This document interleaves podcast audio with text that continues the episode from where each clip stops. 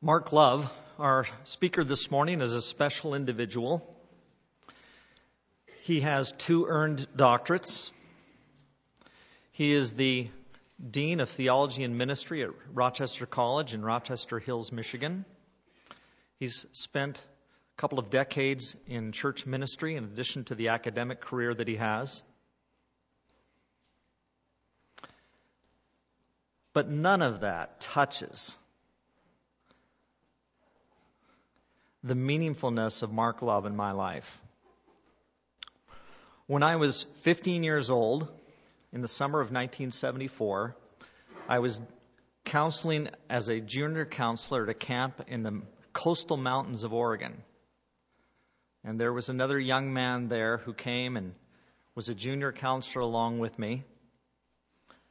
And we struck up a friendship that's now over 40 years old and which has been one of the most meaningful relationships that I have in all of my life. Mark is one of those, to me, of whom the Bible says that a friend can be closer than a brother. And it is so true. And I have watched as he and I have traveled parallel paths in terms of ministry and academic things. Uh, a lot of things have been parallel. But they, they stopped being parallel when Mark just soared in terms of who he is as a person of God and someone who has such impact and significance for the Church of Jesus Christ. And I'm just so grateful that God has blessed me with you. So I, I have the privilege of introducing someone who is not just uh, someone who's coming to present at Alberta Bible College, as he is this week to the, the summit, but I'm having a chance to present someone who is really a dear, dear friend. And he's going to speak to us today from Philippians chapter 4. Brother? I thought Kelly uh, Kelly surprised me there at the end. He talked about our parallel lives, and then he talked about me surpassing him. And I thought he meant uh, with my hair that I've kept all my hair, that we've been on parallel paths all of our lives. But instead, he made up this garbage about me ascending to these heights that um, uh, but I feel uh, the same and more about Kelly and Robin and their family. In fact, they may not know this, but um, when my son Josh was um, small and we were thinking about our will and things like that, um, we named in our will, I don't know if we ever told you this, that Robin and Kelly, we wanted them to raise Josh if something were ever to happen to us. And uh, that would have been a great, great blessing. It's great to be here. I can't come to Canada and not feel grateful. It was a Canadian missionary who uh, traveled from Western Canada to Caldwell, Idaho, and preached the gospel there and baptized my great grandmother and my grandfather and my great aunts and uncles. Um, I'm part of the gospel story because of J.C. Bailey. So I can't come to Canada without feeling grateful, like my feet are in the soil of my heritage in faith. I've been to Calgary once before. It's beautiful. It's nearly as beautiful as Oregon, which uh, for me and Kelly, you can't beat that, but uh, I'm sure you think it's as beautiful. I'm looking forward to being able to spend the next few days here and to share with you this morning from the Word of God. So I'm going to begin in Philippians 4, verse 8 and through verse 15. Paul writes, Finally, beloved, whatever is true, whatever is honorable, whatever is just, whatever is pure, whatever is pleasing, whatever is commendable, if there is anything that is excellent, if there is anything worthy of praise, think on these things. Keep on doing those things that you have learned and have received and have seen and heard from me, and the peace of God will be with you. I rejoice greatly in the Lord that now at last you have revived your concern for me. I, know you were concerned for me all along, you just didn't have the opportunity to show it. Not that I refer to being in need, for Christ satisfies my needs in every way.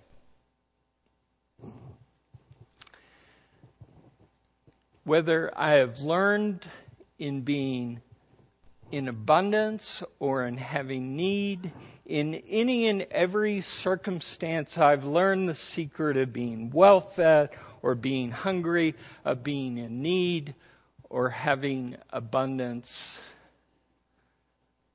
I can do all things through him who strengthens me. In any case, it was good of you to share in my distress. You Philippians know that in the early days of the gospel, when I was in Macedonia, no church shared in giving and receiving with me except you. Indeed, even when I was in Thessalonica, on more than one occasion, you helped me when I was in need. Not that I seek the gift. What I seek is the profit that accumulates to your account. For I have been paid in full and have great abundance and now am fully satisfied since I received from Epaphroditus the gift you sent, a fragrant offering, a pleasing sacrifice to our God. And I know that our God will satisfy every need of yours from the riches in glory in Christ Jesus. Glory be to God our Father forever and ever. Amen. The Word of God. I think it's fitting we passed out flowers this morning. I think Paul kind of kind of ends Philippians by planting a little flower garden. Whatever is true, whatever is just, whatever is honorable, whatever is pleasing, if there's anything excellent, it's like the poetry is just coming off his quill.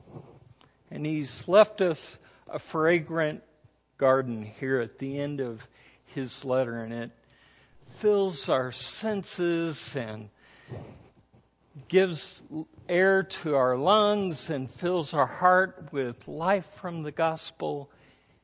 Think on these things, he says.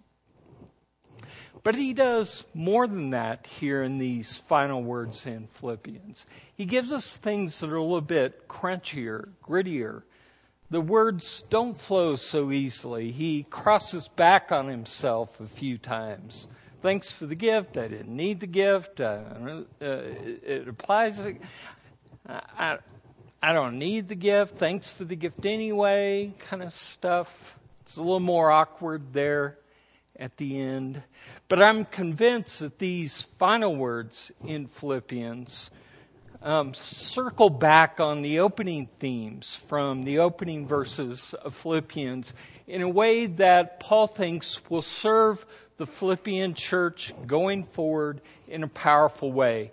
That in these final verses, he's giving them part of the liberating power of the gospel for their relationships with one another. I have learned, he says, the secret of being content in all circumstances. And wouldn't that be great? Right? When you like that in your Tim Hortons every morning, right? Get a little cup of contentment every day. I'm convinced that most of us lead anxious lives. I do. And anxiety produces restlessness. And contentment's the opposite of that. Contentment says peace. Contentment says it is well with my soul. Contentment is better than a nap on Sunday afternoon. Contentment is rest. Rest for your soul.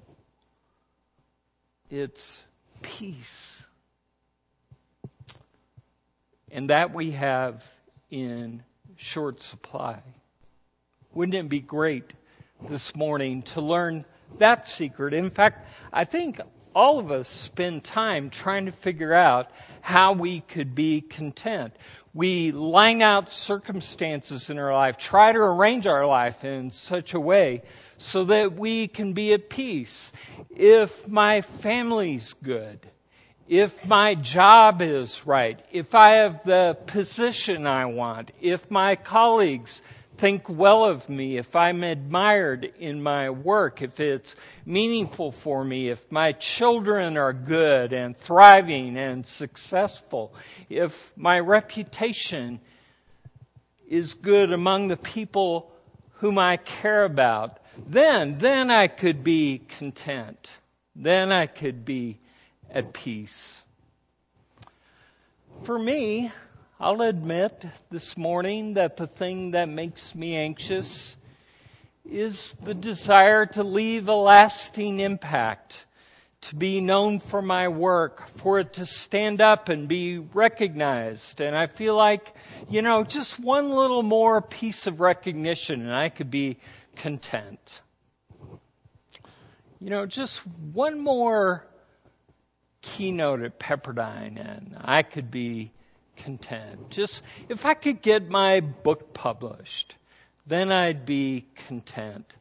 But these are appetites that don't satisfy us, right? And Paul says, I want to define contentment in a way that is independent of all these external factors in our life. Contentment for Paul comes from knowing Christ. And it's not one factor among many. It's not like um, I have a good job, uh, my wife loves me, and um, I love Christ. It's not one among many.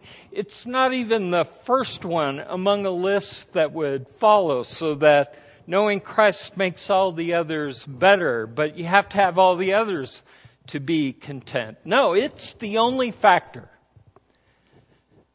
It's deep enough. The well of knowing Christ is abundant enough. It's full enough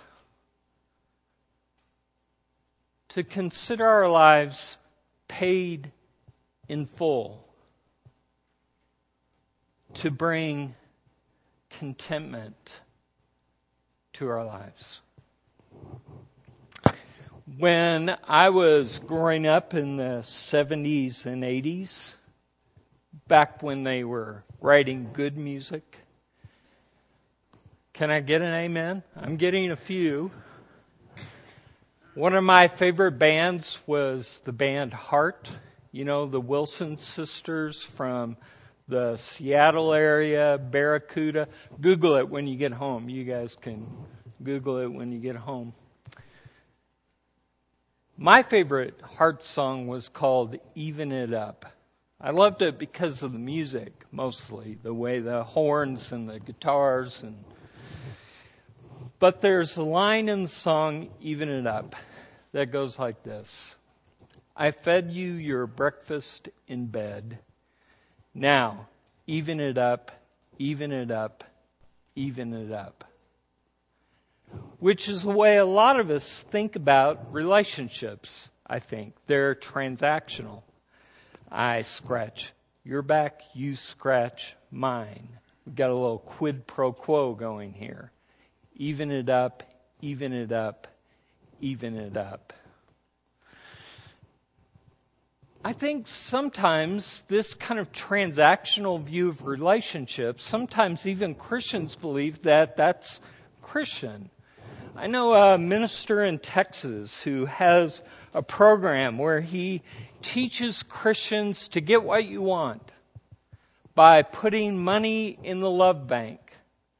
So life is this big bank, and when you do deeds of love and service to others, you're putting money in the love bank, which accumulates to your account, and you can withdraw it then when you need it. There was a book in the 80s that um, sold itself as uh, a book on Christian marriage that had a very similar idea. In fact, used language of a love bank said men have a hierarchy of needs, women have a hierarchy of needs. They're not the same. The way to get what you want in marriage is to aim for the highest needs of your spouse. In that way, it was uh, billed as Christian service. But when you do that, you're putting money in the love bank and you can withdraw it later when it's your turn. It'll even it up even it up, even it up.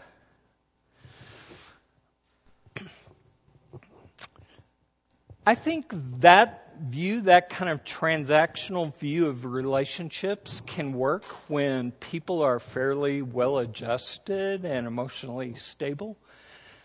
But look at your spouse right now. Are they emotionally stable? No. Right? This is not going to work for most of us, right? My wife has no hope if this is, you know, what we're after, this kind of transactional. In fact, after we studied this book in the church I served in the 80s, I had more marriage therapy to do after reading that book than before because people were coming to say, he's not meeting my needs. She's not meeting my top needs. And so they're beating each other with a club around what their hierarchy of needs are. And it became this list hierarchy of needs became a law which judged their relationship constantly, and it was no longer a relationship of grace, of giving and receiving. It was something quite different. And these transactional ways of viewing relationships can end up in some unfortunate circumstances. They can produce resentments. I have a friend who says, Today's expectations are tomorrow's resentments. That the things that we put on other people as expectations end up becoming resentments for us somewhere down the line. This circle of reciprocity, you scratch my back, I'll scratch yours, can end up in scorekeeping in uh, playing the martyr in a relationship and end up closing down the very power of what would make a relationship Christian in the first place. Paul has a very different view of relationships. And it begins with that little piece we already said. I have learned the secret of being content in all circumstances. I have been paid in full. I am fully satisfied. I can do all things through Christ who strengthens me. And so Paul's view of um, Christian relationships begins with this notion that uh, Christ fully satisfies who we are. He talked about this with regard to the Philippians at the beginning of the letter, and I'm convinced that the reason for writing Philippians is that he has received a gift that Epaphroditus brought, and he's afraid there's a little even it up, even it up, even it up in the minds of the Philippians. And so throughout the letter, he writes to reassure them that whether I come back to you or am absent from you, you have everything you need.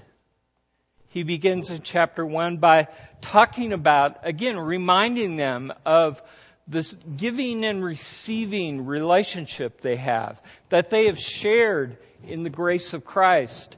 And he tells them there in the beginning of Philippians that he is confident that Christ will finish the good work that he began in them. So they will lack nothing. And then 127, which I take to be the theme verse for Philippians. He says, Now live a life worthy of the gospel of Christ, so that whether I come to you or am absent from you, I will hear about the fact that you have that you stand strong in the gospel united with Christ. Whether I'm there whether I come back or whether I don't. I hope I get to come back, but I may not. He wants them to see that the basis of their relationship isn't in this quid pro quo, this you scratch my back, I'll scratch yours. That they have everything they need, regardless of the gift given to Epaphroditus by Epaphroditus to Paul so that they don't need for Paul to return for this economy, this circle of reciprocity to complete itself. Paul wants them to know they have everything they already need. So he says, I have everything I need. I've learned the secret of being well fed and hungry in every circumstance. And he says, I'm convinced that Christ will satisfy your every need as well. That's the first thing. But the second thing he says that's important to his understanding of the power of Christian relationships is how to think about what we give to other people. Paul says, You didn't give the gift directly to me. I, I didn't need the gift. Rather, what you gave, you gave as a sacrifice to God, fragrant and pleasing. It worked to my benefit, but what you did was give to God. So that God now takes a place, mediates a place between me and others. It's God who stands between me and Kelly. What the ways Kelly has loved me should be thought of as a sacrifice offered to God, who fully satisfies every need for Kelly. He's paid Kelly in full. There's nothing Kelly lacks. And out of the abundance of that, he offers it back to God in a way that benefits me. If I think of it as a gift that I gave Kelly, then I'm always wondering when is Kelly going to reciprocate? Right? But if I think of it as something I offered to God that benefited Kelly, and I am paid in full and have no needs, now giving and receiving can be free and liberated and abundant. And for Paul, this is the power of Christian relationships. This is what makes the church a different kind of community than other kinds of communities the fact that God mediates the relationships that we have with one another. Uh, we get a lot of messages that encourage us to think differently. Um, romance is and intimacy is the is a primary value in North American culture, and if we're not careful,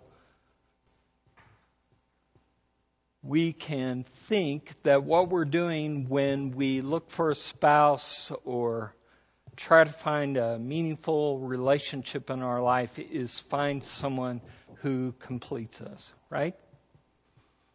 Next time you hear, you complete me or I complete you, do the gag thing in your mouth, say, that's not Christian, it's idolatrous to think that another person can satisfy my needs.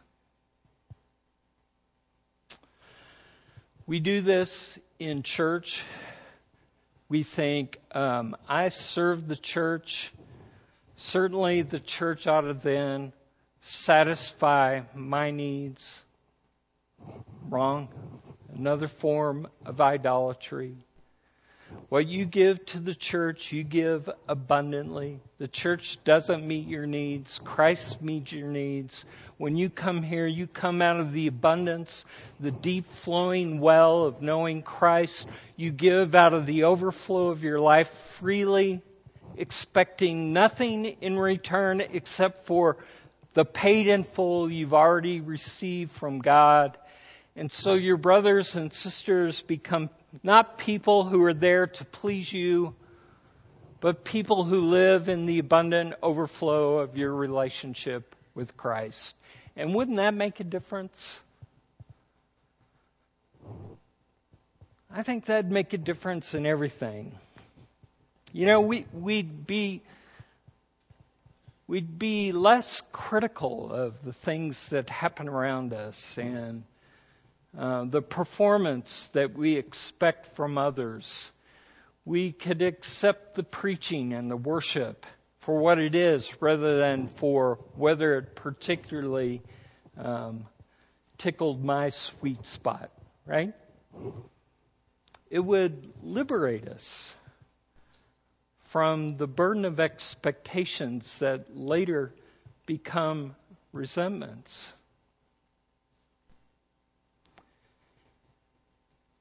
If you're waiting to be content until you see how your kids turn out, stop. Love them in the overflow of the abundance of knowing Christ. Be content in that. And I think what you'll find is that in that freedom, in that freedom, there's power for them. If you're waiting to be happy until your spouse improves, not going to happen. Stop. Live instead out of the abundant overflow of knowing Christ. And who knows, in that free exchange of giving and receiving, what might happen?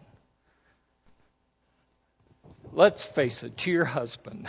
We all know we're talking about husbands here. you know, amazing things might happen in the free giving and receiving in the economy of grace. Am I making my point? Am I clear?